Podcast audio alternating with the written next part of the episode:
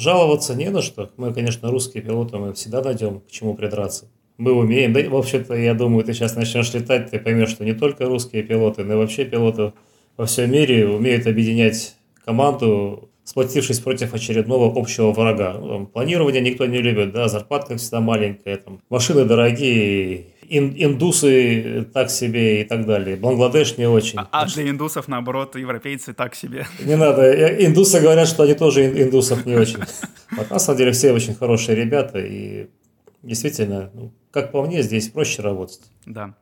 Окей, тогда я сейчас подводочку запишу и дальше уже поприветствуемся. Подводочку. Ladies and gentlemen, in the interest of air safety and your own personal safety, we ask that you keep a close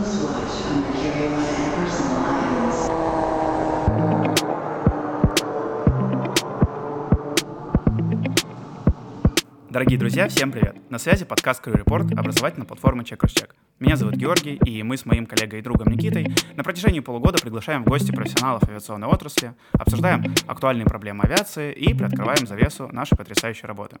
К третьему сезону подкаста мы наконец созрели поговорить про подготовку летного состава и вообще про образование и методическую работу в авиации. Такой разговор был бы просто немыслим без сегодняшнего гостя, пилота-инструктора самолета Boeing 737 и автора невероятного количества образовательных материалов для пилотов всех возрастов и всех уровней. Сегодня со мной, не побоюсь этого слова, просветитель отечественной авиации Денис Сергеевич Оконь. Приветствую, Денис. Спасибо, Георгий. Я, честно говоря, чуть был дар речи не потерял, но попробую с собой совладать. Ну, в целом, мне очень приятно, что вы э, нашли время для того, чтобы со мной сегодня пообщаться. И, конечно, уже многие вопросы, которые сегодня прозвучат, задавались множество раз уже вам, и вы освещали их в своих материалах. И, наверное, множество раз уже говорилось про ваш путь становления в авиации. Но прежде всего хотелось начать именно с этого, с восхождения вас как пилота. Почему вы вообще решили связать свою жизнь с самолетами и авиацией? Мне было сложно найти другой вариант, потому что у меня вся семья авиационная. Отец был пилотом, мама когда-то была стюардессой. По отцовской линии дедушка, бабушка работали в Руцовском аэропорту, поэтому я очень много времени там проводил. Вокруг самолетов бегал, раньше это было гораздо проще, чем сейчас.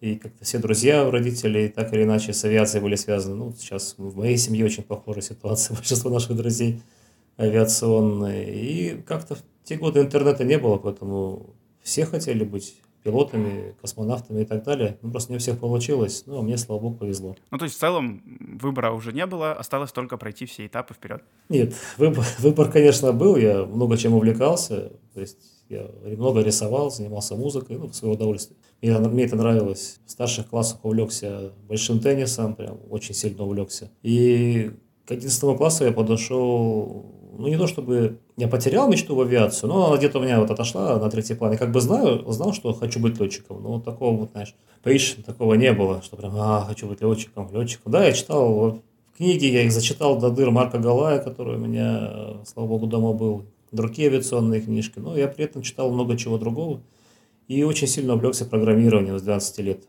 Был персональный компьютер, на базе радио 8.6 РК. К нему игр не было, поэтому пришлось научиться программировать в машинном коде, в ассемблере. Это мне так понравилось, что на какое-то время я даже думал, что было бы здорово стать программистом. Но в итоге подошел момент, и я решил задуматься. Ну, такой фордек сделать. То есть я представил себя теннисистом. Ну, понятное дело, что невозможно стать Питом Сампросом. Это нереально. Максимум, на что я был способен, это стать тренером в городе Барнауле это совсем не моя мечта, а в теннис, в принципе, можно играть всю жизнь. Это, пожалуйста. Я это отбросил, долго думал про программирование. Я даже до этого эти курсы посещал. Ну, как бы второй вариант был, если в летное не поступить. Курсы подготовки в политех наш. По математике, по физике занятия. Но я представил себя в офисе с утра, с 8 до 5. Раньше же не было удаленки, все ходили в офис. И что-то как-то настолько стало грустно. Я себя не видел в этом в офисе.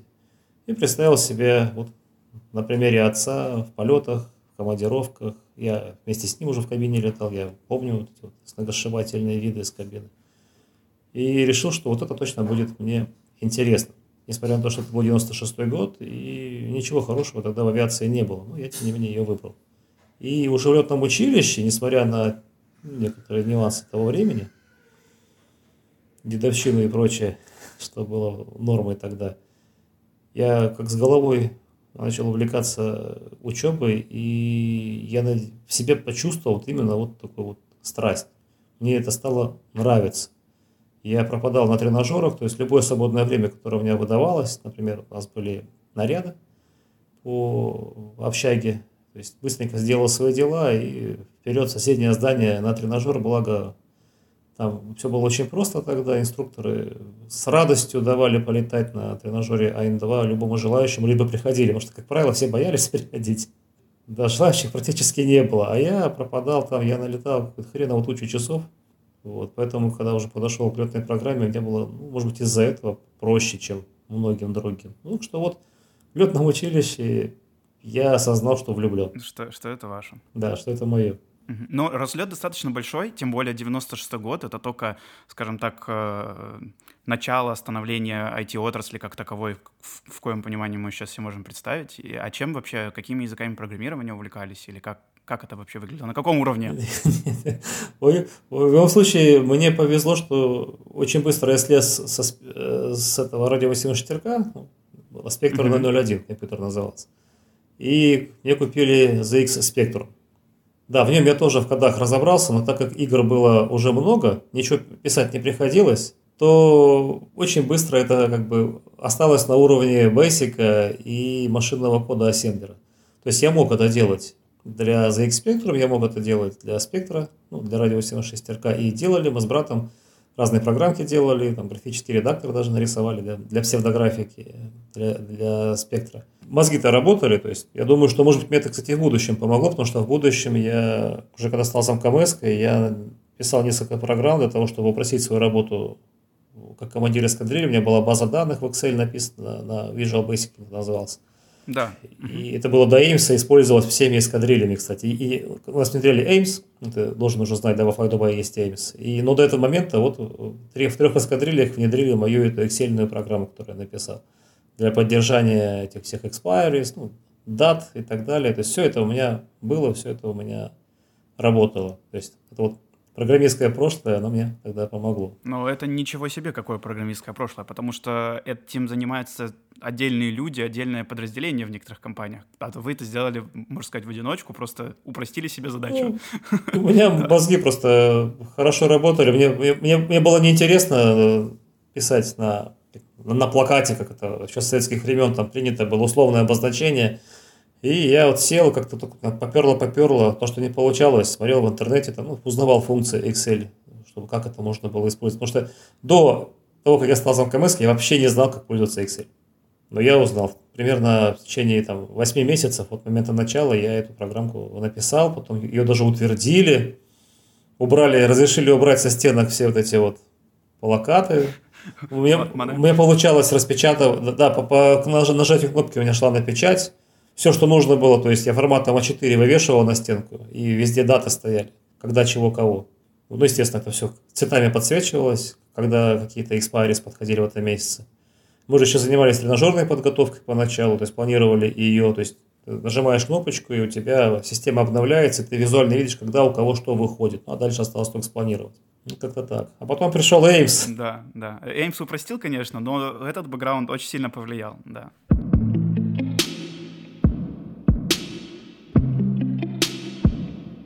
Я еще хотел про училище начали говорить. Я хотел сказать, спросить, точнее, э, в наше время для желающего стать пилотом гражданской авиации коммерческой в России вариантов э, для обучения не слишком много. Это вот либо университеты, либо среднее образование получить. И просто отучиться в авиационной школе, как это возможно в тех же Штатах или в Европе, не получится. И вот у вас путь от училища до прихода на гражданский самолет Boeing 737, пусть возьмем его сразу, как этот путь сильно отличался от того, который могут пройти мои сверстники прямо сейчас? Я думаю, что сейчас более упорядочено все-таки в нашей стране. А тогда творился полный бардак, и никто не понимал, какие есть минимальные требования для того, чтобы переучиваться, какие максимальные. Ну, для примера, мы после переучивания, опять же, сейчас в Росавиации есть четкий список Э, АУЦ иностранных, ну, был, где можно переучиваться. Они этим АУЦам как бы доверяют. Ну, а тогда ничего этого не было, где переучился, там переучился. Ну, мы переучились в United Airlines в США. Так вот, мы когда закончили переучивание, то вот в строе занимал 10 легов. Неважно, откуда ты пришел, с вертолета, 154, да, с вертолета тоже приходили. И это был мой первый опыт инструкторской работы. Так вот, ничего хорошего, конечно же, в этом не было, потому что это на самом деле очень мало. И я вообще удивлен, как все-таки, какой все-таки у нас классный самолет, что он позволил нам безопасно этот вот э, дурной период пройти и ничего не случилось. Несмотря на отсутствие какой-либо системы подготовки. Вообще, несмотря ни на что. И начать летать. Да, взять и начать летать. И ну, правда, как шпана какая-то села на и полетел. То есть вы просто взяли, переучились в Штатах и затем приехали сюда работать? Ну, не совсем. Авиакомпания нас отобрала. Первые 30 экипажей, да, 10 групп по 3 экипажа, и где-то начиная с марта по лето 2005 года нас запуливало в Денвер, в этот учебный центр United Airlines. Мы туда возвращались, потом пришли первые два самолета, начали катать нас инструкторы сначала с МАУ, международной линии Украины, потом их заменили белорусы, потом самые продвинутые ребята из первых, из командира из первых групп снова поехали в Денвер, там стали инструкторами по их же программе, вернулись обратно и уже начали докатывать тех, ну, я к этому времени уже летал, да, они вернулись обратно, начали катать тех, э, кто тогда вводился. То есть это было в рамках авиакомпании. То есть плюс-минус, как и сейчас, только обучение проходило в контрактной организации за рубежом с помощью контрактных инструкторов, что мне очень сильно просто пригодилось в жизни. Потому что я получил не то что удар по голове, но что-то около такого. То есть я вообще не ожидал, что инструктор может работать иначе. Очень разношерстные инструкторы были Бугуруслане и потом на больших самолетах, где я работал – а там они все работали одинаково, стандартно, а самое главное, они были очень такими спокойными и пытались всяко разно применить методики подготовки, чтобы достучаться до нас с нашими тараканами, с опытом полета исключительно на советской технике, со штурманами и так далее, без опыта международных полетов у многих, как у меня, например, они все-таки нас смогли выучить. И, как мне кажется, ну, по крайней мере, я за свой экипаж говорю, с кем я переучивался, к переучиванию мы дошли достойно. У нас не было ни одной добавленной сессии, а, в принципе, это было абсолютно нормальным явлением. Кому-то добавляли одну, две, три, и даже, говорят, больше было. Вот нам не добавили ни одной, и мы все успешно пришли с первого раза. Ну, когда вернулись, уже пошли другие нюансы. Там все ходили такие окрыленные, знаете, командная работа, teamwork, CRM, decision making. Ну, когда все вернулись обратно в эскадрилье, вся эта шелуха ушла. Да, да, да. Вся эта шелуха ушла и начали работать по-нормальному. Это я сейчас сарказм, конечно. В целом, и уже и время много, много прошло, и сейчас уже все-таки переначалась подготовка по сравнению с теми временами. Еще хотел спросить, как знания английского тогда, они были достаточными для этого обучения? Было ли сложно? Насколько было сложно? Ну, у меня в паре со мной был командир. Ему было 51 год тогда, по-моему. И ему было очень сложно. Да, он летал на МВЛ, но уровень английского был такой начина... начинающий. То есть он знал ради... фразеологию радиообмена, но с трудом понимал, что ему говорил инструктор, особенно в первые дни. Потом стал так навладыкался, стал лучше понимать. И бывало такое, что инструктор что-то говорит, говорит, говорит, тот слушает, слушает, слушает, и потом я спрашиваю, что он сейчас, как ты думаешь, сказал? Мне он отвечает, я говорю, да-да-да, все правильно, только наоборот. То есть даже такие моменты были. Но, тем не менее, мы справились, то есть мы после каждого дня приходили, занимались, что-то там повторяли, свободное время занимались. То есть я читал на несколько сессий вперед, у нас был вот такой вот талмуд, силабус, с очень подробным планом на каждую сессию. У меня потом была мечта сделать это сначала в Сибири, потом в Глобусе, потом в Победе, но так нигде я в итоге его не сделал и не видел его нигде. А это было очень удобно. То есть ты знаешь, что тебя ждет, и там, кроме картинок, есть еще вопросы, которые тебе могут задать, то есть ты можешь подготовиться. А также есть официальные техники, которые в авиакомпании приняты, то есть ну, за рамками SOP. То есть техник, но официальный. Вообще классно. Поэтому я шел ну, как бы на несколько сессий вперед, все время был подготовленным, и приходили, я пытался, как я понял, объяснить, для того, чтобы мы на следующую тренировку пришли уже такими нормальными. И у нас начало получаться.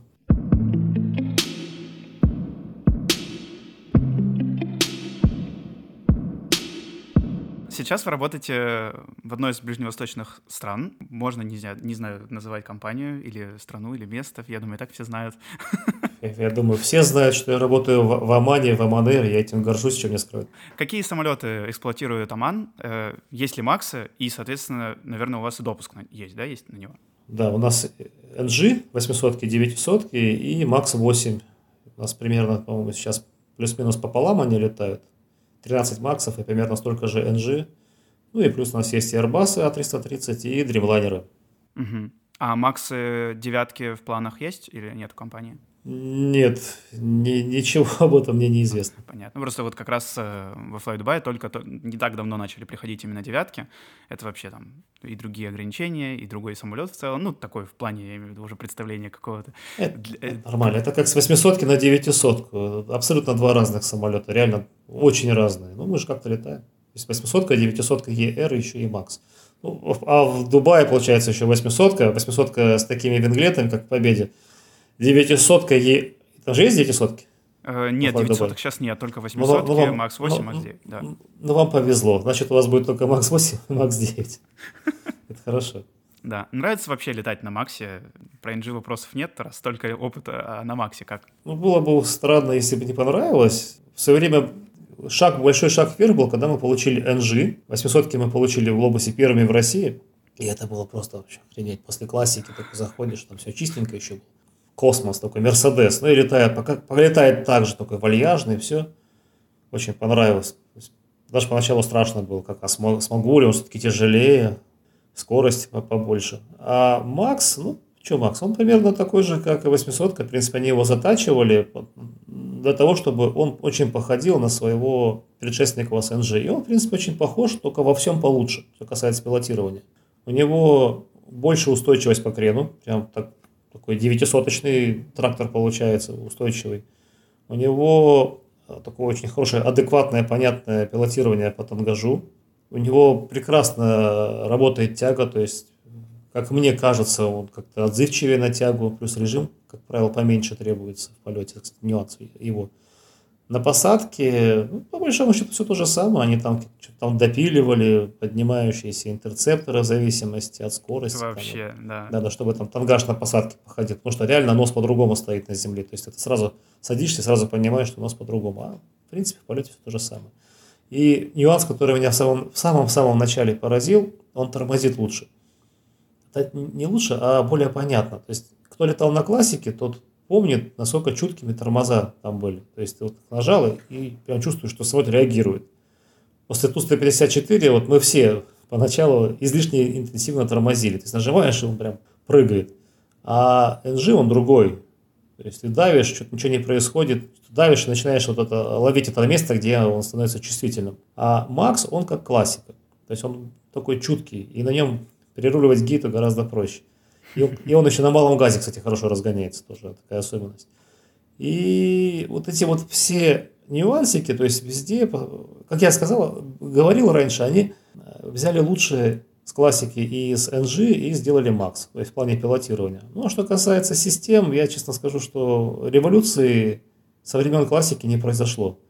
Как бы дисплеи красивые, но суть одна и та же. Та же FMS, те та же индикация. Там нет ни одной супер какой-нибудь навороченной опции, которая бы вот сказала бы, вах, это Макс, это круто. Да, там тоже есть Vertical Situation Display, он там теперь отдельной страничкой, чуть побольше. Если средний э, навигационный дисплей отключается, то под PFD он появляется, вот там можно радар, ну, радар, GPWS, все это, все это есть. Mm-hmm. Но это настолько мелочи, что Хочется другого, то есть хочется уже как-то что-нибудь посерьезнее, хотя бы AirPod Moving Map вывести. Ну да, да. Как на, на трех семерках на навигационный дисплей. Я уже не говорю про детальную карту, как на бизнес-джетах с сонными ограничениями и с получением информации о трафике в реальном времени. Ну, нет, ничего этого нет. При том, что даже это уже сейчас не будет какой-то, ух, какой революции. Так в том-то и дело, да. Я не, не знаю, почему самые массовые самолеты 737 и А320, они наиболее обделены технологиями. Я понимаю, что цены очень завышенные на все, что касается авиационного, но с другой стороны, как бывший когда-то программист, мне же не кажется, что это очень сложно разработать. Это же просто код. Нет, не сложно. Ну, я думаю, они это сделают со временем, ну, по крайней мере, вот надеюсь. И, кстати говоря, тут же есть бадание между FAA и Боингом, они Почему не могут десятку-то продвинуть? Потому что Boeing хочет, чтобы все шло как бы по-старому. А FAA говорит, ребят, у нас новые правила, вы должны сделать EICAS. А EICAS даже на 767 есть, а на 737 нет. И, а для Боинга это очень большие расходы. Делать отдельно ИКАС для десятки, это должно для всех делать. А это реально очень большие расходы. И вот они уже, не знаю, года два бодаются. И я, честно говоря, не в курсе, чем, к чему это все привело. Насколько я знаю, катарские авиалинии очень сильно на Боинг обиделись, потому что вроде как они же хотели десятку заказать. А в Омане насколько отличается география от э, работы в российских компаниях? Ну, конечно, когда ты впервые сюда приходишь, ты чувствуешь себя не в своей тарелке. Это нормально абсолютно. И очень большое спасибо вторым пилотам, с которыми я вначале летал. Они такие все опытные тогда были. Сейчас немножко опытные это все повыходили. Я сейчас про экспатов. А много молодежи здесь осталось арабской. Но тоже хорошо работают. А те прям работали как инструкторы, прям все рассказывали, куда-нибудь летишь, они тебе про аэропорт рассказывают, чего ждать, там помогали, подстраховывали, если что. То есть адаптационный период, ну, я длился, может быть, так месяца два летных, когда я ничего не понимающего пришел к пониманию, как здесь все работает. То есть в чем особенность? Во-первых, ты летаешь через океан. Это специальные процедуры, необходимость докричаться на HF, потому что на 737 у нас CPDLC не активирован и далеко не всегда получится докричаться, и, не, и плохо поразобрать, что он там говорит на яче. Далее ты прилетаешь в Индию, там своя специфика, там радиосвязь, там они тараторят, как, как будто им платят за количество слов в минуту и объем информации, которую они тебе выдают. Вот это главная специфика. Что касается ну, аэродромов, они плюс-минус везде во всем мире одинаковые. Ты знаешь, как выполнять заход, в принципе, ты везде справишься. То есть здесь нюансов нет. Инфраструктура, ну, на Ближнем Востоке она очень хорошая, здесь очень хорошие полосы, длинные, широкие, оборудованные. В Индии, ну, в Индии по-разному бывает. Бывают и типа Каликата, с двух сторон обрыв, Мангалор и так далее, кривая полоса. В Дели отличный аэропорт, передовой международный, Хайдарабад хороший класс. Так что, точки зрения именно вот пилотирования... В Катманду не летаете? К сожалению, нет. Потому что в пандемию этот рейс, по-моему, передали кому-то. Может быть, Саламер, я не знаю, я не уверен.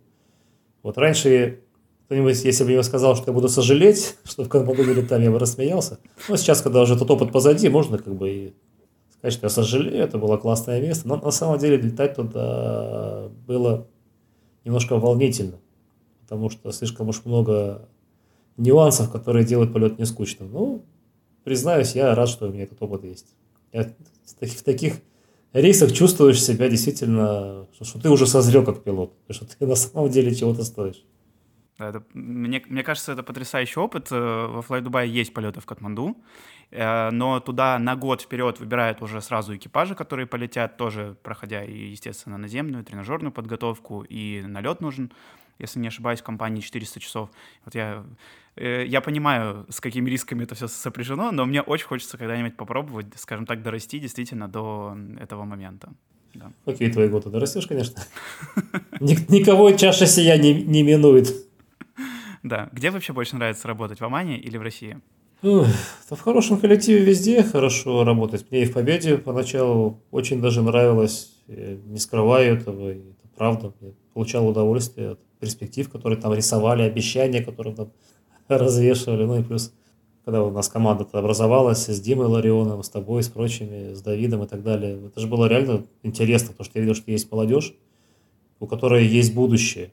То есть я видел, что в компании есть будущее с такими ребятами, с таким начальником, как Дим. Но потом оказалось, что у них ротация какая-то, Диму заменили на других, потом на других, на третьих. То есть я немножко не понял этих решений, но все равно надежда еще оставалась, тем более, что работать получалось. Но потом, но потом не получилось, к сожалению.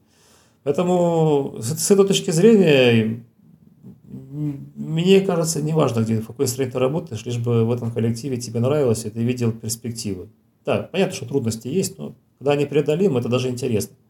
Но если это вот отбросить, а оставить чисто меркантильные нюансы, то, конечно, здесь работать и жить проще в принципе проще. Страна спокойная, все очень дружелюбные, гостеприимные, прогнозируемый климат, то есть погода всегда хорошая.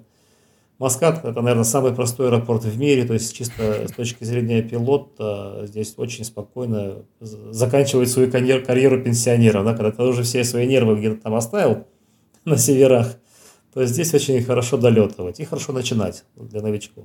Вот поэтому для себя я на первое место ставлю коллектив, конечно же. Здесь он тоже, кстати, хороший, мне очень нравится.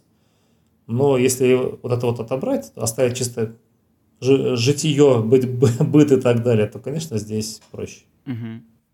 Говоря про перспективы, вы сказали, что главное, чтобы они были, чтобы их было видно, точнее. Э, есть ли планы на развитие, планы на будущее у вас лично? Признаться, я э, сам э, себя за это не очень люблю, потому что раньше у меня всегда какая-то цель была. Свет в конце, в конце коридора. Но сейчас у меня нет никаких планов на будущее, кроме как жить, наслаждаться, семью поднимать, детей воспитывать. То есть живем и радуемся прожитому дню. То есть раньше, если у меня была цель, когда я уходил за рубеж, получить новый опыт и потом вместе с ним вернуться в Россию, пригодиться там, главная цель, то как-то сейчас я пытаюсь какую-нибудь цель нащупать, ну не то что с ужасом, но с долей волнения, скажем так, осознаю, что мне хочется просто спокойно работать. Вот ничего не меняя в своей жизни. То есть пока такой больше стоит вопрос жизненного баланса. Да, как бы хочется, чтобы все шло гладко, хорошо, спокойно летаешь, дети растут, никто не болеет. Немножко материальное благополучие семьи увеличивается. И вот, пожалуйста, не надо этих потрясений, потому что была пандемия, было это непонятное увольнение, потом непонятно, непонятно, что вообще началось, поэтому как-то хочется спокойствия. Да, мир сошел с ума, хочется в нем нащупать почву какую-то. Да.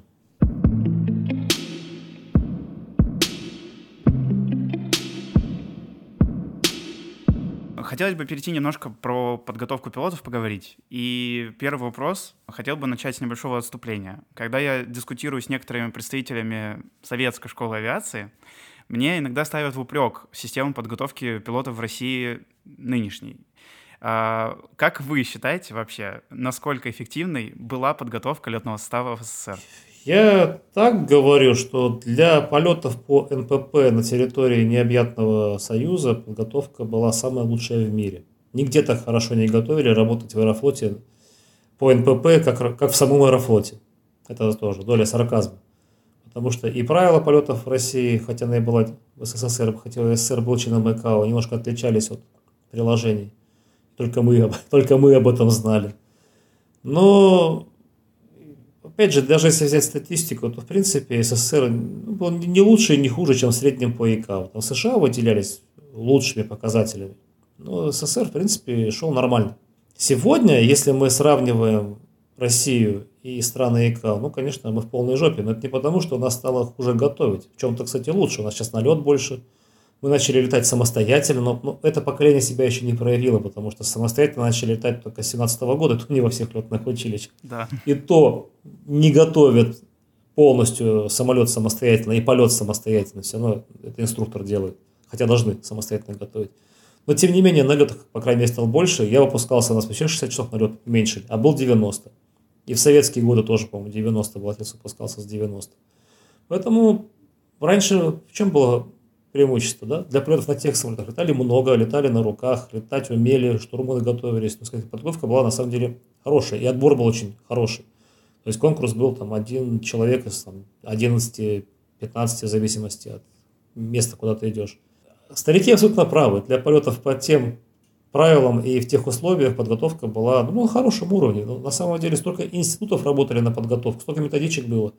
Сейчас каждая авиакомпания должна этим заниматься. Соответственно, писателей нет, а проблем целая куча. А там же и академию сделали для подготовки командных кадров, и курсы подготовки руководящего состава. То есть это все было, это все работало. И, в принципе, надо отдать прям должное тем, кто это все смог сделать, потому что ни в одной компании сейчас этого нет, ни курсов подготовки нормальных руководящих кадров, ни, ничего толком не реализовано. Но повторюсь, вашему поколению еще просто не дали себя проявить. Может быть, бы и организовали бы подготовку лучше, но это надо еще было бы лет 10 подождать, и при этом, чтобы все вокруг варились. А так у нас идет смена поколений такая сложная, я бы сказал.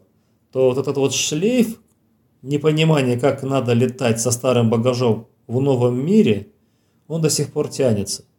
И по большому счету не мы стали хуже летать, ведь с точки зрения именно количества аварий, у нас, в принципе, не такая уж и плохая статистика по сравнению с СССР, когда каждый год бился хотя бы один самолет первого-второго класса, то сейчас-то у нас лучше ситуация. точки зрения статистики. Спасибо конструкторские мысли. Просто весь мир цивилизованный ушел вперед в плане безопасности. То есть там CRM давно уже внедрен, начиная с обучения, начиная с отбора на обучение и так далее и тому подобное. То есть проблема человеческого фактора там гораздо лучше решена, а нам, сожалению, до этого еще и идти, и идти, в том числе и потому, что те ребята с тем багажом отрицают успехи вот этого чертового CRM за границей. Не понимают, но на всякий случай отрицают. Там есть молодежь, которая рада лапшу себе на уши навешивать и начинает повторять штампы за этими дедами. Ну и плюс, как ты уже, наверное, увидел в нашей стране, по большому счету подготовки-то по CRM толком-то нигде и нет. Да, сейчас уже даже с небольшим таким опытом я начал замечать, что проблема CRM начинает решаться хотя бы с признания проблемы CRM, не говоря уж про какие-то экстра выдающиеся знания у людей. Да, поэтому мое личное видение, да, то есть современные пилоты, они не лучше и не хуже, просто они немножко другие. Это мое поколение, там было провально, там вообще о подготовке сложно говорить, потому что полный бардак творился. Сейчас как-то вот какая-то система начинает выстраиваться, но ей еще надо себя проявить. Но те пилоты, которые подготовились, были очень хорошо подготовлены летать на 24 Ту-154, вот они в 90-х немножко свои установочки поломали в голове, потом стали начальниками стали летать на иномарках. А иномарки ну, немножко другое, там два пилота, какие-то новые подходы появились за это время, а эти подходы они не поняли, отрицают и, и до сих пор не могут внедрить. И вот именно вот это очень сильно мешает нашим пилотам и нашей стране подняться в безопасности. К сожалению, мы очень ушли со своих прошлых позиций, потому что мир ушел вперед. Мы, может быть, и остались на них же, но просто мир-то ушел вперед. Ну да, вроде бы и не потеряли, но грустно от того, что все остальные убежали вперед сильно. Да, да, так, так и есть. Ну, вам удалось проявить себя. Сколько лет вы занимаетесь инструкторской деятельностью? С седьмого года. То есть уже э, 17 год? Ну, да, да, можно так сказать. Будет, будет, будет 16 лет в конце ноября. Обалдеть. Почему вообще решили заниматься инструкторской, а затем и методической деятельностью? Ну, вообще, меня двигали в инструктора. То есть, пришел командир эскадрильи, который заметил, что ну, я парень с головой. Так получилось, что я с ним аэродромку летал, мы в одной комнате ночевали, я ему рассказывал про самолеты, что как вот научились, что я знаю, какие нюансы. И задавал мне вопросы, которые его интересовали с переучивания, я ему давал ответы, ему это понравилось, и вот как-то он начал на меня обращать внимание. Потом он стал КМСкой, то есть он пришел позже на Боинг. Потом он стал КМСкой, ввел меня в командиры и сказал, что видит меня будущим инструктором. И, в общем-то, он свое обещание сдержал. То есть это не я, я хочу быть инструктором, а через год после того, как я стал командиром, я стал инструктором. То есть это было, скажем так, достаточно нонсенс тогда, тем более я был самый молодой. И это не могло пройти без внимания ну, наших коллег, которые, как ты сам знаешь, очень любят языками потрепать. Но тем не менее, у меня был кредит доверия, то есть мне это доверили, я как-то начал стараться это реализовывать как мог, потому что по большому счету инструктора же тогда вводили как, скорее, ну как и сейчас по большому счету, назначают, а такой подготовки, как вот, например, я в Омане проходил уже потом, естественно, это там не было. Ни на одних курсах и в академии, то, что я все эти вот инструкторские проходил, ничего похожего даже не было на то, что я проходил потом. Так что вот, а потом у меня было огромное желание помочь. То есть, когда мы организовали компанию «Глобус», я прям, это правильно объяснить, у меня было огромное стремление развить авиакомпанию, то есть сделать ее по западному образцу, ну, как я вот это понимал, не то, чтобы это сильно соображал, но очень сильно хотелось. То есть я видел проблему, то есть я, например, видел, что пилоты не читают FCTM, я хотел вот с этого начать, то есть вот, рассказать, показать и так далее. В итоге вот меня подняли до зам командира авиационной эскадрильи, я, опять же, как мог, как я это понимал, опыта же еще не было, пытался проблемы решать, там, с отношением к расшифровке, плюс повышение уровня подготовки доверенных мне людей, провел какие-то занятия, семинары, очень много с молодежью работал, потому что я очень быстро понял, что очень сложно старичков переубедить, и для них никто не авторитет. Меня очень сильно обижались, когда я пытался строжиться на них. Ну, не то чтобы строжился, я с них спрашивал наравне. Раньше же было как принято. Ты приходишь, за счет на стол кладешь, тебе ставят пятерку, ты уходишь. А я спрашивал. И вот это уже многим, многим не нравилось. И этим уже не нравилось, да? Да, да, да, это очень не нравилось старикам, что я их спрашивал. Потому что, как правило, они не знали, что ответить, хотя я им задавал вопросы по FCTM, по QRH, по, по FCOM. То есть я не спрашивал ничего, что, того, что они не должны были знать. Это были даже инструкторы, причем заслуженные инструкторы 154. В итоге народился конфликт. То есть они ходили жаловаться на меня моему начальнику, который стал к этому моменту командиром летного отряда. Тому это конфликты тоже нафиг не нужны были. Он меня просил, будь ты с ними попроще. Я говорю, ну как попроще, они же такие пода, как это. Вот, ну, это все развивалось, развивалось. Я начал пописывать методички, чтобы помогать пилотам получать знания. То есть, кто хотел, тот читал, кто не хотел, тот не читал, скажем так. Ну. То есть, пожалуйста, держите, учитесь, все уже в ваших руках. Да, да, да. Ну, сразу было заметно. Молодежи было интересно, мне было интересно с ними работать. Но со старичками, ну, как-то я... Если придет, были такие, были, кто приходил и спрашивал. Вот реально были. Но многие и мягко говоря, распространяли некрасивые слухи за спиной. Ну, я проглатывал, шел дальше. Так что прошли годы, и как-то, знаешь, вот в 2017 году, когда я уходил, авиакомпания «Глобус» 2017 года и авиакомпания «Глобус» 2008 года, это абсолютно разные авиакомпании. И молодежь подросла, в которую я пытался вложить, они уже потом инструкторами стал, и понимание, что такое SOP, очень хорошо прижилось в Глобусе. То есть, на самом деле, многие авиакомпании отмечали факт, что когда к ним приходил пилот из Глобуса, то уровень подготовки был в этом плане очень приличный. Ну, я, как мне кажется, такая вот маленькая толика этих моих нервов тоже в этом есть. Как бы вы сами охарактеризовали свою роль в подготовке? Ну, я считаю, что это не я должен характеризовать учитывая мою публичность, я чего только о себе не слышал, начиная от очень хорошего и до очень плохого. Ну, это нормально, потому что нельзя же быть как доллар, да, чтобы всем нравиться. Не, ну, себя оценить тоже иногда очень важно. Поэтому мне бы хотелось именно услышать что за э, пределами э, спин других людей, что вы сами о себе думаете. Скажем так, мне не стыдно. Да, где-то я перегибал палку по молодости, по горячности. Может быть, надо было чуть более уважительнее относиться к старичкам. Это, может быть, может быть дало бы лучший эффект, а может быть, не дало. Я не знаю, то есть нет возможности попробовать повторить, но это вот пробивная моя черта, то есть когда я ходил там, потом уже позже я стал больше, ну, более высоким начальником, я занимался разными проектами, уже на две авиакомпании, мне приходилось пробивать стену уже в двух авиакомпаниях. И в принципе у меня получалось, несмотря на мой такой вот характер, когда приходилось конфликтовать с динозаврами, как я их уже тогда называл. То есть был результат, да, и, и, причем он был отмечен руководителями S7 Airlines, иначе меня бы не поднимали наверх, да, логично. Поэтому, возвращаясь назад, сейчас, с сегодняшним опытом, конечно, я бы лучше себя повел, имея сегодняшний опыт. Но опять же, я же молодой, и даже если бы я имел опыт, но с своей внешностью, кто бы меня слушал? Потому что очень сложно быть маститым инструктором, очень заслуженным, а слушать какого-то юношу, который тебя читает, читает нотации. И даже если он прав, ну, понимаешь, тогда были люди, которые считали, что те пишут для школьников, а мы знаем лучше. И с ними было очень сложно работать. Но я старался. Поэтому мне не стыдно. Вот это ответ на твой вопрос. Я старался как мог, и был результат. Можно было бы сделать по-другому? Ну, наверное, можно было. Ну, то, что я увидел в конце 2017 года, то, что я до сих пор получаю от своих ребятских, в кого вкладывал очень хорошие отзывы, ну, для меня это результат оценки моей работы. Да, мне, мне кажется, это тоже важная оценка, да. Не только, извини, что перебил, да. И, вот эти методички, которые, которые я писал, вот эти видосики, которые я снимал про CRM, как не смешно, но они же используются в учебных центрах, авиакомпаниях, причем не только России, но и за рубежом русскоговорящих. Я не раз получал обратную связь, в том числе и вживую, face-to-face, когда вот здесь я встретился в коридоре с пилотом из Таджикистана, говорю, о, вы случайно не Денис Оконь? Я говорю, да, спасибо за ваш материал. Вот, пожалуйста, ответ на твой вопрос. Ну, высшая оценка труда, да. Когда я свой материал перечитываю, я считаю, что можно бы и по-другому написать. Но мне самому, честно говоря, грустно, что в летных училищах учат по видосикам с YouTube кем-то снят. Должно быть не так. Ну вот у нас так, к сожалению.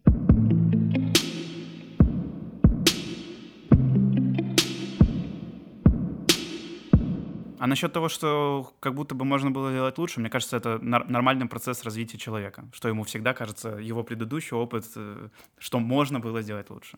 Мне кажется, это база. Да, да, конечно.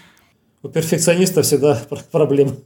Вы много работали над нормативной документацией на уровне руководства по производству полетов, SOP, э, соответственно, часто сталкивались с нашими регуляторами. При том, что вышеупомянутый РПП в целом практически не отличается от компании к компании и даже от страны к стране, потому что в основном регулируется и международными, в том числе, документами, строго, скажем так, в очерченных рамках. Однако есть постоянно какие-то камни, о которые приходится спотыкаться при внесении изменений, даже если они направлены на унификацию.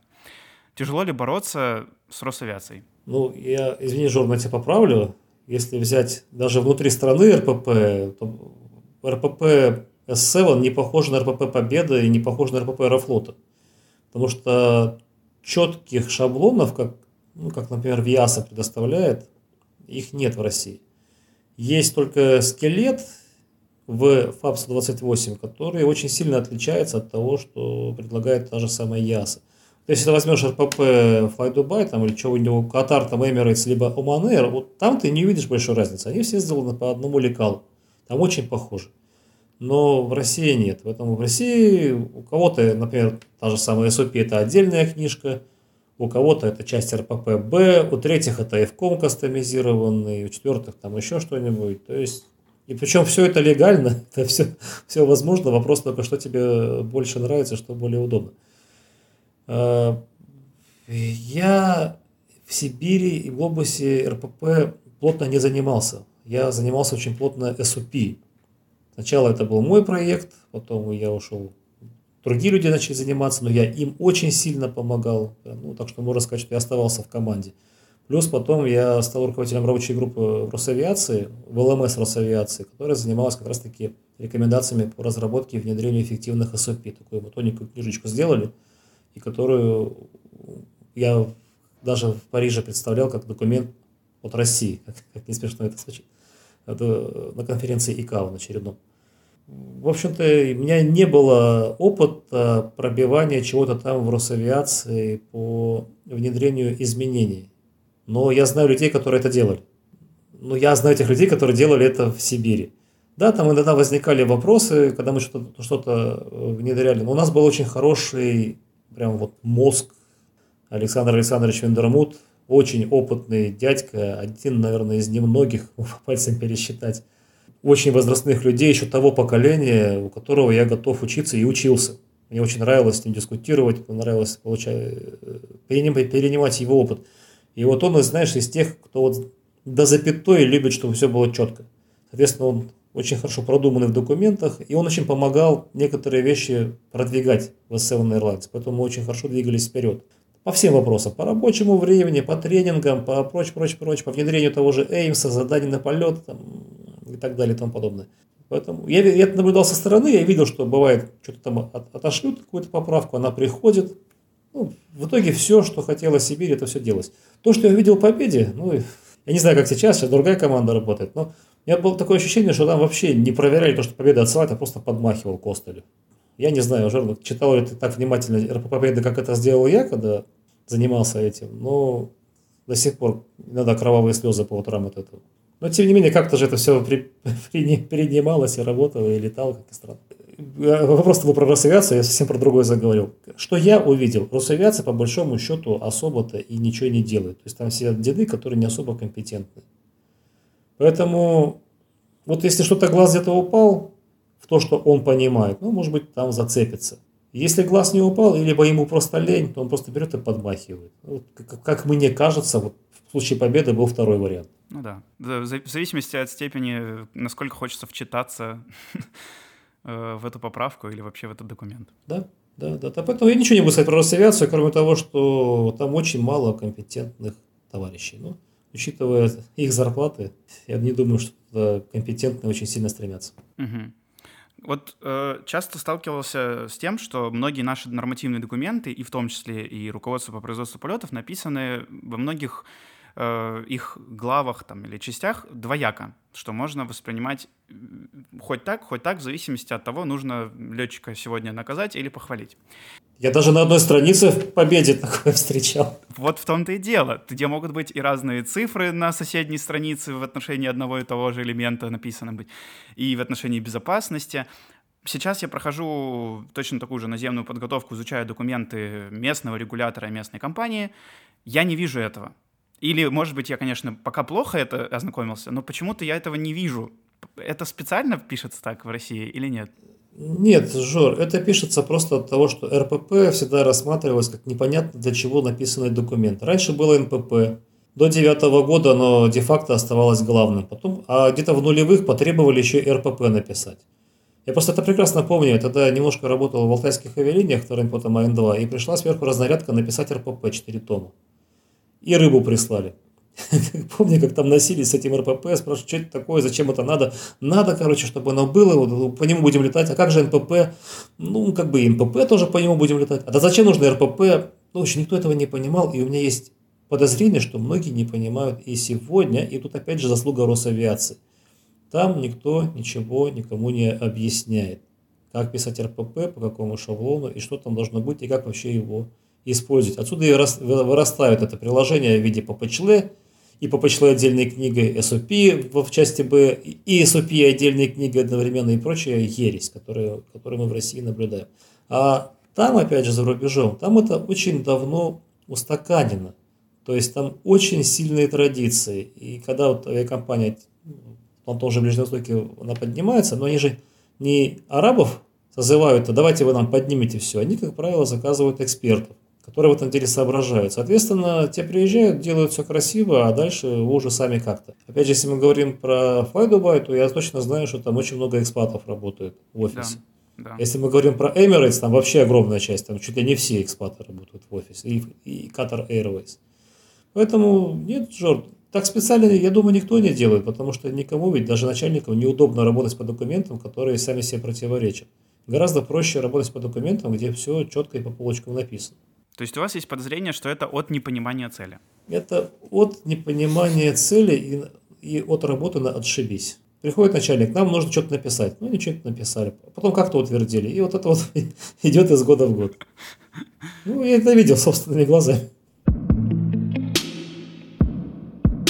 какими проблемами, на ваш взгляд, сталкиваются пилоты во время обучения э, в авиакомпаниях, в университете, в принципе, на любых этапах? Какие явные проблемы вы видите сейчас?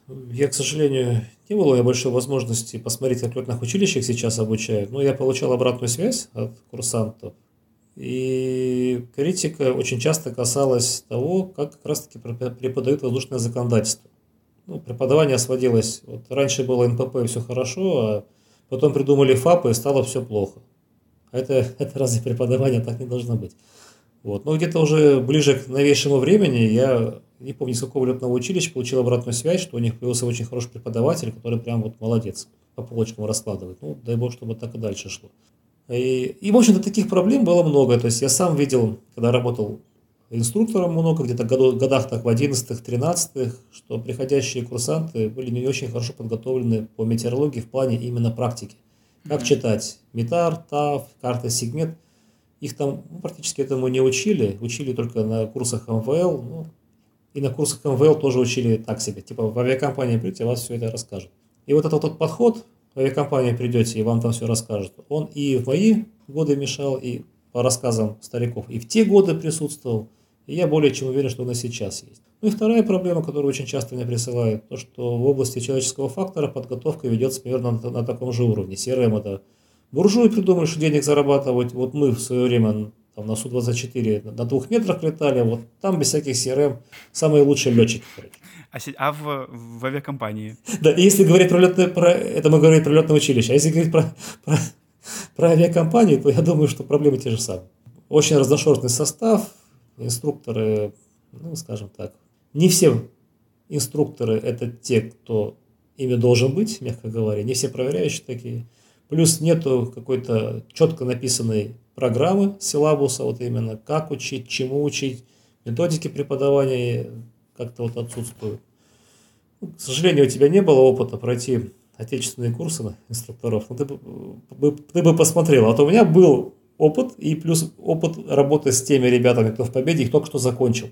И мой первый вопрос был, расскажите, как это было. И я когда это слушал, я не мог не улыбаться, конечно же, горькими слезами, потому что херь полная.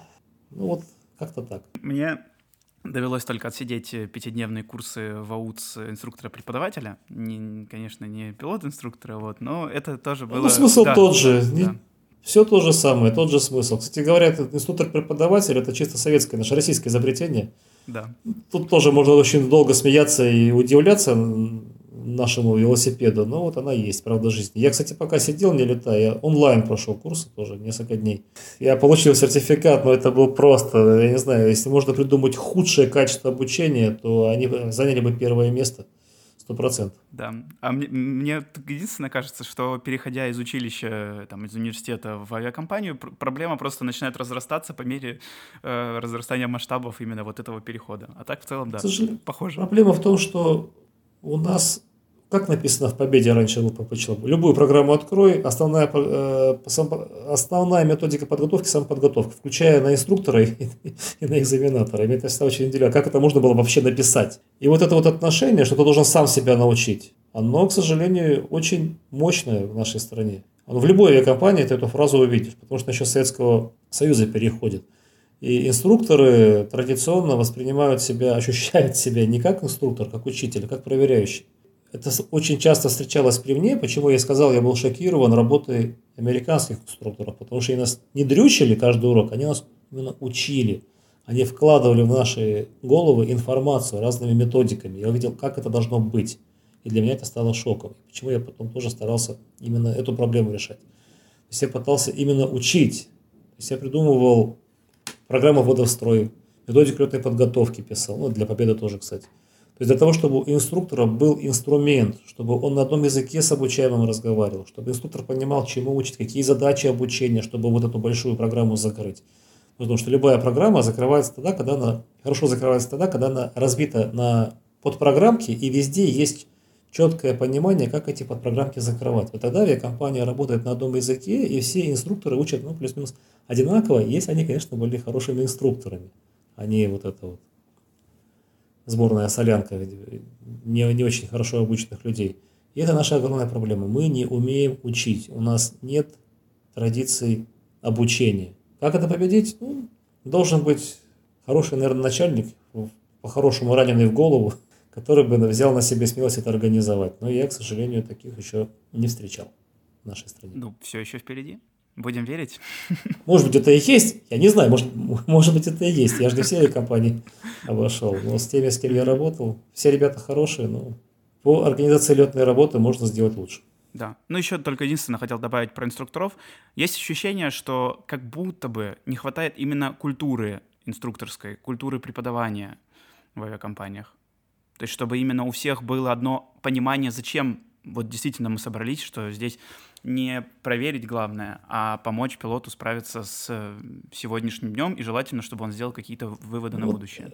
Это было первое, с чего я начал достукиваться в победе, когда пришел, что нам необходимо начать с инструкторов, необходимо провести нормальный аудит, написать правила игры, написать методички и правильные сценарии, и в первую очередь обучить инструкторов, то есть дать им шанс. Ну а те, кто этот шанс не использует, пожать руку, сказать спасибо за работу, и, ну вы больше инструкторами не будете. И говорили, да-да, это все классно, мы так и сделаем, но вот чуть попозже, потому что понимаешь, у нас план, у нас новые самолеты приходят, мы не можем это сделать. Ну, в общем, все как обычно. В итоге так и не сделали. Ну, будем надеяться, что еще есть шанс. Ну, шансы всегда есть. На самом деле можно было и тогда сделать. Просто нужно было политическое решение.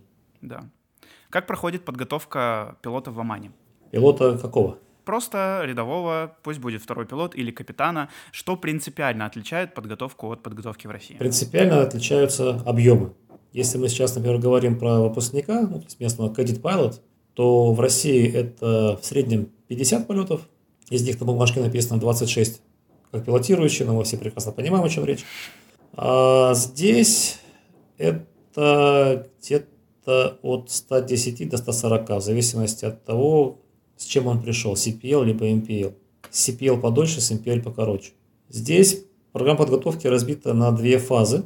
Первая фаза, я сейчас про рейсовую тренировку говорю. Первая фаза самая длинная, на ней он летает по определенной методике, по определенной программе с TRI и Safety Pilot. Далее он проходит лайн-чек. А после чего он летает на второй фазе, и я этим именно занимался, пока был инструктором в прошлый спецзаход. Это просто полеты вдвоем, ну, как бы с теми, кто допущен. То есть, либо SFI, либо выделенные командиры. и ты с ним просто летаешь, 30-40 полетов, опять же, по той же схеме, и, ну, как бы помогаешь ему адаптироваться. То есть это еще и не рейсовые полеты с обычным командиром, но и уже как бы не первая фаза. И после этого он выходит на final lane check и летает.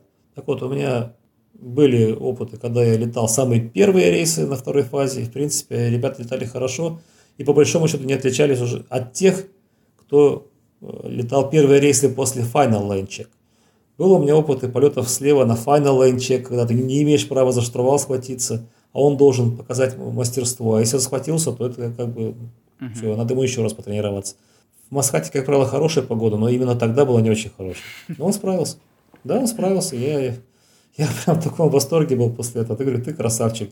Потому что если бы это была Россия, то, скорее всего, я бы за штурвал схватился. Потому что ну, были отклонения, которые он исправлял. Но я сидел, ерзал. Ну, все-таки я заставил себя не схватиться. И он стрелки в кучу собрал и посадил самолет. И получил пас. Угу. В свое время я очень много на эту тему говорил. И в победе пытался бодаться вплоть до момента увольнения, что необходимо смотреть правде в глаза. Если вы хотите уменьшить события, вы должны увеличить объем подготовки. То есть вы конкретно должны по человеку увеличить, а не так, как вы это делаете. Что, ну, если там это, то мы ему увеличим программу. Нет, вы изначально должны увеличить. Потому что это правда жизни. Ну, вот стучаться не удалось. Я предлагал увеличивать, ну, где-то часов до хотя бы там до 300. В Омане получается примерно 300 часов, 300-350, в зависимости от длины рейса. Ну, часы не главное, главное э, леди, то есть 100-120 было бы самый раз. Но понимания не нашел ни в глобусе, ни, ни у сибиряков, ни в победе. Потому что ну как-то же, как же справляются, как-то же летают, ну а потом сам знаешь, как оно приходишь к рядовому командиру, он тебе летать не дает, он тебе не доверяет. Посадки в четыре руки. А потом тебя водят в командир. И ты тоже еще только учишься летать с левого кресла, и ты тоже не особо доверяешь. Потом ты начинаешь доверять, он грохает самолет, тебя вызывают в офис, объясняет, что так больше делать не нужно, и ты перестаешь доверять. Вот она замкнутый круг в нашей стране. А можно изначально решить на уровне подготовки и на уровне более длинной рейсовой программы тренировки. Ну, это примерно то, что вы описали, выглядит почти так же, как это выглядит сейчас э, во Fly Dubai. Если это кадет, то там тоже 106-120 э, легов и не менее чем тоже, по-моему, 300 часов, потому что здесь есть лаги короткие очень, есть лаги подлиннее. Я так понимаю, что это тоже имеет значение. А каким опытом можно было бы обменяться? Может быть, есть в России что-то такое, чего не хватает, на ваш взгляд, э, в других странах, вот именно в Омане, например? Я в свое время очень много наслушался на, на российских курсах CRM, что у нас свой путь, у нас другой менталитет, мы другие люди. Вот попав за рубеж, я понял, что... Ну, я тогда-то понимал, что это фуфло. А здесь просто убедился в том, что это, мягко говоря, неправда, и мы сами себя обманываем, когда такое говорим. Люди плюс-минус везде одинаковые, но кроме как, может быть, самые радикально авторитарные страны, типа Китая и так далее. У них менталитет на самом деле другой.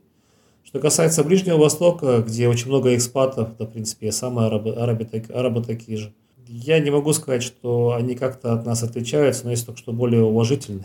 А что привнести, я не могу сказать, Жора. Даже вот, если я сильно задумаюсь, даже я не знаю, что можно из нашей страны сюда принести того, чего они не умеют. Да, конечно, у нас больше опыта полетов на скользкие полосы, но мы же не об этом, наверное, говорим. Это, это просто опыт. Если бы они летали в России, они бы этот опыт получили. А что касается ОЛР, у нас нечему их научить. Ну, если только что полетом, полетом в закрепленных составах экипажа, типа летная слетанность и так далее, ну, это же сам понимаешь, что это такое. Звучит не очень оптимистично. Ну, к, к сожалению, так. К сожалению, нам необходимо признать, что нам следует учиться. Давайте предвыборная программа Дениса Оконя. Какие три шага вы бы сделали, чтобы улучшить подготовку в России? Разогнать и набрать всех по новой. Ну, это я шутил еще, когда в «Глобусе» работал, когда что-то очередное не получается. Разогнать, набрать всех по новой с почетом на пенсию сопроводить. Пожать всем руки, сказать спасибо. Кстати говоря, в одной ближневосточной компании сейчас как раз таки такое и происходит. Всем сеньорам жмут руки и говорят, вы молодцы, но мы обновляем состав, менеджмент. Да, да, да. Так что, в принципе, вот, вот с этого надо начать. Но, на самом деле, уже очень-очень сложно. То есть, ну, понятное дело, что из-за моей публичности я частенько получаю разного рода слова, типа, Денис, ты нужен там, как министр транспорта там, и, и так далее, и прочие смешные вещи. Но иногда я, я к этому отношусь более серьезно и рассказываю, почему я не вижу себя в этом. Потому что настолько все не очень хорошо, что силами одного человека, пусть он даже супер-мега-пупер во всем, а я далеко не такой, просто не получится. Ему нужна команда, иначе он очень быстро сгорит и сломается. Соответственно, должна быть команда очень хороших, таких вот компетентных товарищей, которые умеют и любят работать, и хотят работать. То есть не должна быть мотивация. Ну хорошо, где взять мотивированных людей? У нас они, кстати, есть в России. Но что может Росавиация им предложить? Какие условия? Нищенскую зарплату и каждый день на работу в Москву ездить?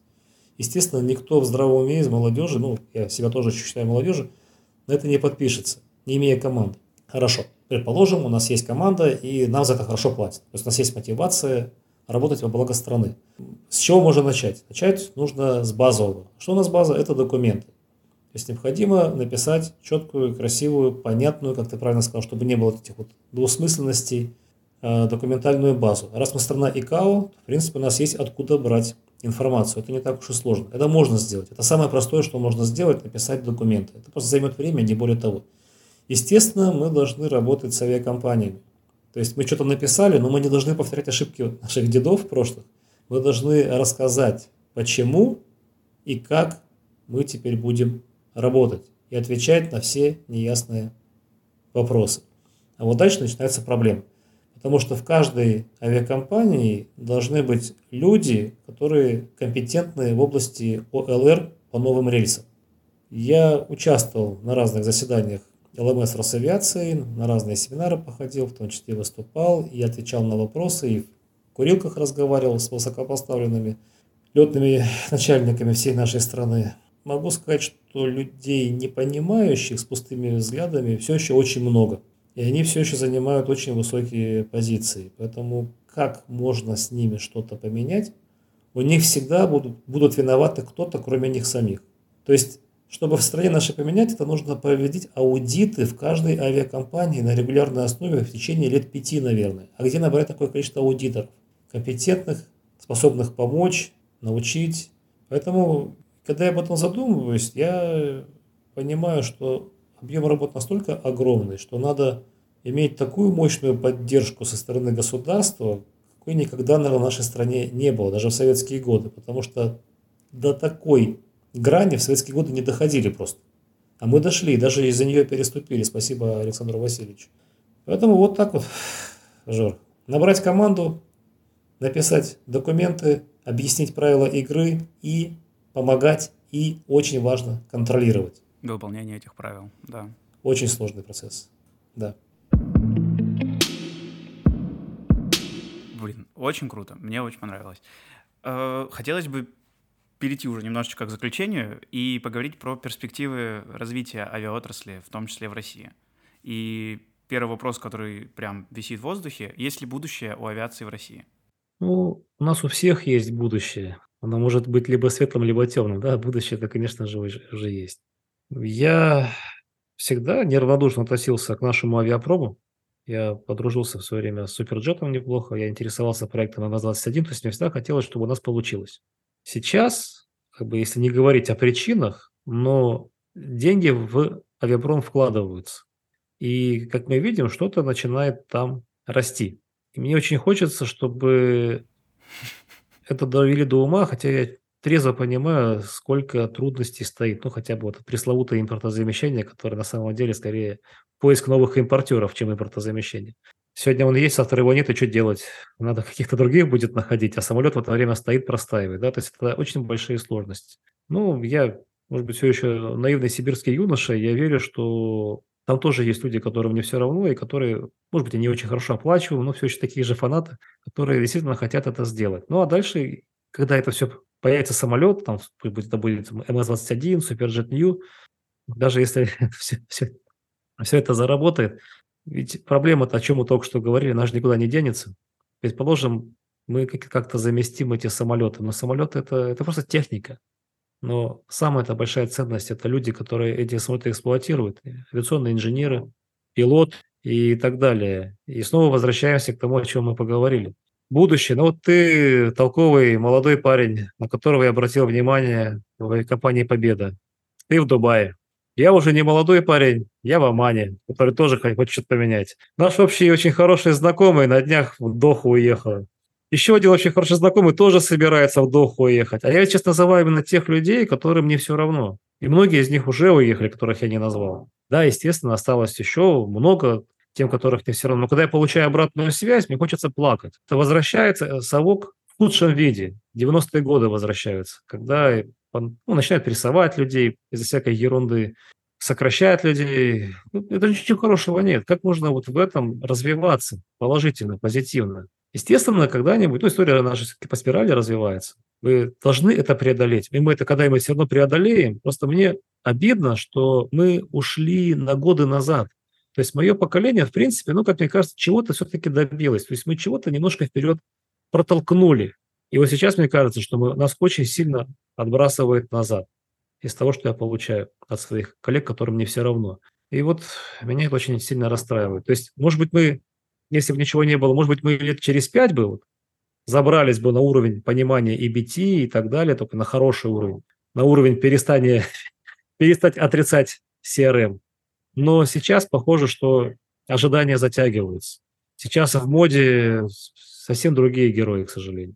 Не те, которые вот, как мы с тобой, предатели, а немножко другие ребята.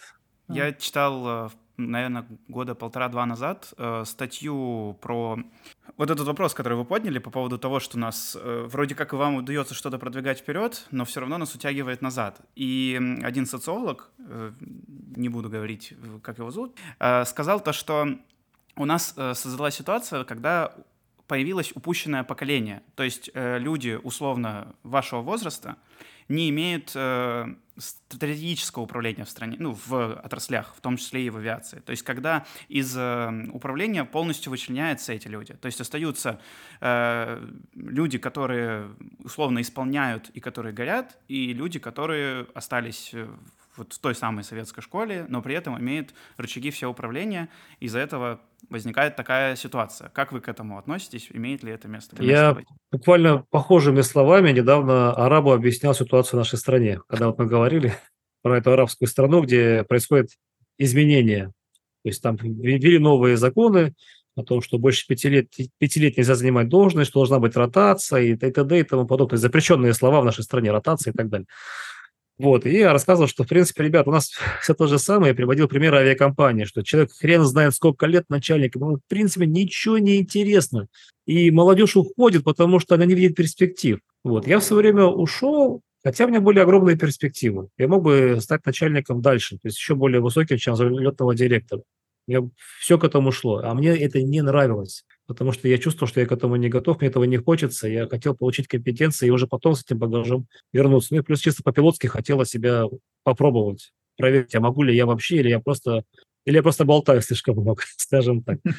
Поэтому абсолютно правильное замечание. Во многих авиакомпаниях действительно, я уже не молодой, мне 44, но начальники, которые были начальниками еще когда я был молодой, они все еще начальники, причем очень высокого полета. И действительно молодежь уходит в другие авиакомпании, потому что, ну, она, может быть, бы пригодилась бы здесь, но им уже там неинтересно. И начинают они гулять туда-сюда, потом оказываться за рубежом. Все очень правильно. Да, то поколение динозавров, оно все еще давлеет.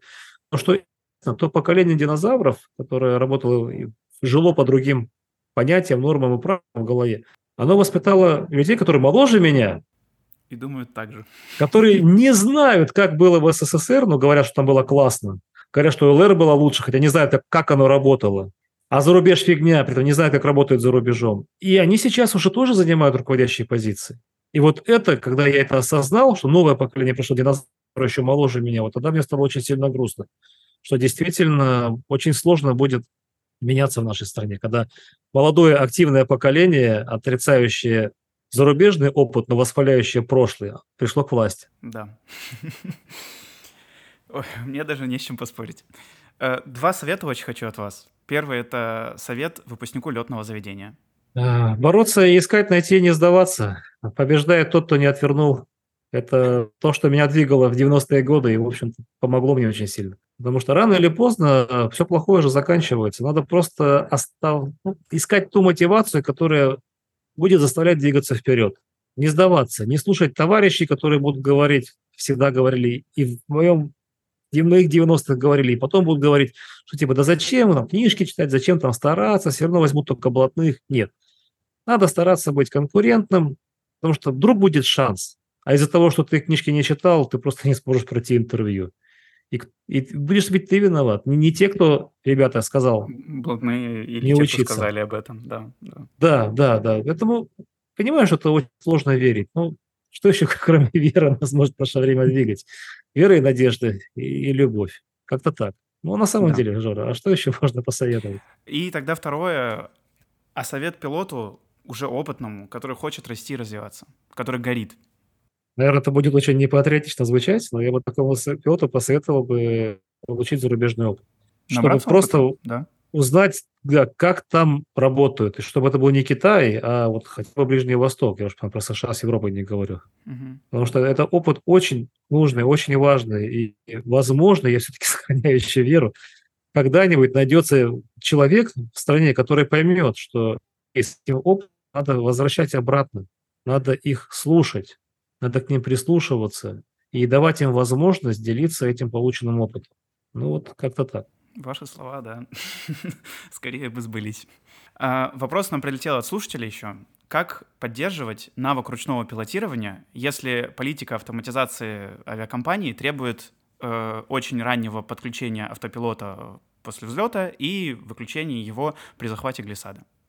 Я боюсь, что если такая политика требует настолько жестко, то тренировать навык можно только на тренажере в такой авиакомпании. А в реальных полетах навык же приходит тогда, когда происходит активное маневрирование. А в таких авиакомпаниях, где подобные политики существуют, активного маневрирования, можно сказать, и нет. Потому что самолет все время стримирован. А наш самолет 737, пока да. ты не учишься его тримировать, ты не можешь считаться хорошим пилотом. Получается, авиакомпания сама себя в гроб загоняет, если такие политики дает. Потому что на тренажере чего говорят, но по факту тренажеры настолько перегружены отказами, что там не до навыков ручного пилотирования. По идее, в таких авиакомпаниях должны быть дополнительные сессии, где ориентированы непосредственно на развитие навыков ручного управления, но опять же это из области сказок, потому что никто лишних денег у нас, к сожалению, не платит. Поэтому, наверное, никак. Никак, к сожалению. Вот я знаю Александр Мирошниченко из Аэрофлота, уважаемый пилот-инструктор, даже целую книжку издал. Тренировка навыков Э, ручного пилотирования при подключенном автопилоте. И он на полном серьезе предлагает пилотам, да-да-да, Airbus получает навык пилотирования, просто наблюдая, как работает автопилот. Гениально. Ну и вот, то, с другой стороны, а что можно посоветовать в таком случае? Ну да. Ух, мне даже сложно слова подобрать. Э, как можно тренировать ручное пилотирование при подключенном автопилоте, да. Ну, уважаемый человек, я даже немножко с ним знакомый, у нас на полном серьезе считает, что это возможно, потому что Airbus, он другой, наблюдать, как меняется тангаж, как увеличиваются обороты, а дальше тебе просто остается только повторить. Все просто. Вот тебе инструкция, как ходить по, по канату, да? Ты прочитал ее, иди, и, иди, ходи по канату. Ну, или-то посмотрел, как другие ходят. Что, все же просто, пошел да повторил. Да. Так, и финальный вопрос. Хотели бы вы вернуться работать в Россию? Вот на вот прям вот сидя здесь, у меня нет желания хотеть, хотеть вернуться в Россию. Я еще не отошел. Вот. А так, конечно же, я где-то там в глубине этой души живет еще надежда, что получится вернуться и пригодиться. То есть то, что мне очень сильно хотелось раньше, и когда, когда меня пригласили, я думаю, что вот оно настало. Пришел момент. К сожалению, оказывается, еще, оказывается, еще не настало. Но я как неисправимый оптимист, выращенный в 90-х, верю, что когда-нибудь настает. Конечно, я очень люблю свою страну, очень люблю свою родину. И очень хочется действительно родине помочь. Не только снимая видосики издалека и выпуская очередные рассказики, но как-то более помочь там, в описании документов, обучении людей как инструктор там, и так далее. Но прямо сейчас я еще не отошел после последнего опыта российского, поэтому пока нет. Благодарю вас. Очень рад, что вы нашли время сегодня поговорить со мной. Получился потрясающе полезный выпуск, мне кажется, для тех, кто хочет услышать для себя что-то полезное. Для меня было честью узнать от вас много нового, и, надеюсь, в будущем только предстоит узнать. Жор, спасибо большое, что пригласил. Было очень приятно тебя услышать, увидеть. И я надеюсь, что в Оман приедешь в гости, обязательно встретимся. И мы с семьей ездим в Дубай, и тоже надеюсь, что пересечемся с тобой и с остальными ребятами. Я всегда буду ждать. Да, благодарю за сегодняшний разговор. В гостях был Денис Оконь, пилот-инструктор Boeing 737. А слушателям спасибо, что слушаете нас. Подписывайтесь на канал Дениса на YouTube и в Инстаграме. А мой подкаст Crew Report есть на всех известных вам платформах. Слушайте, читайте, присоединяйтесь. Всем пока.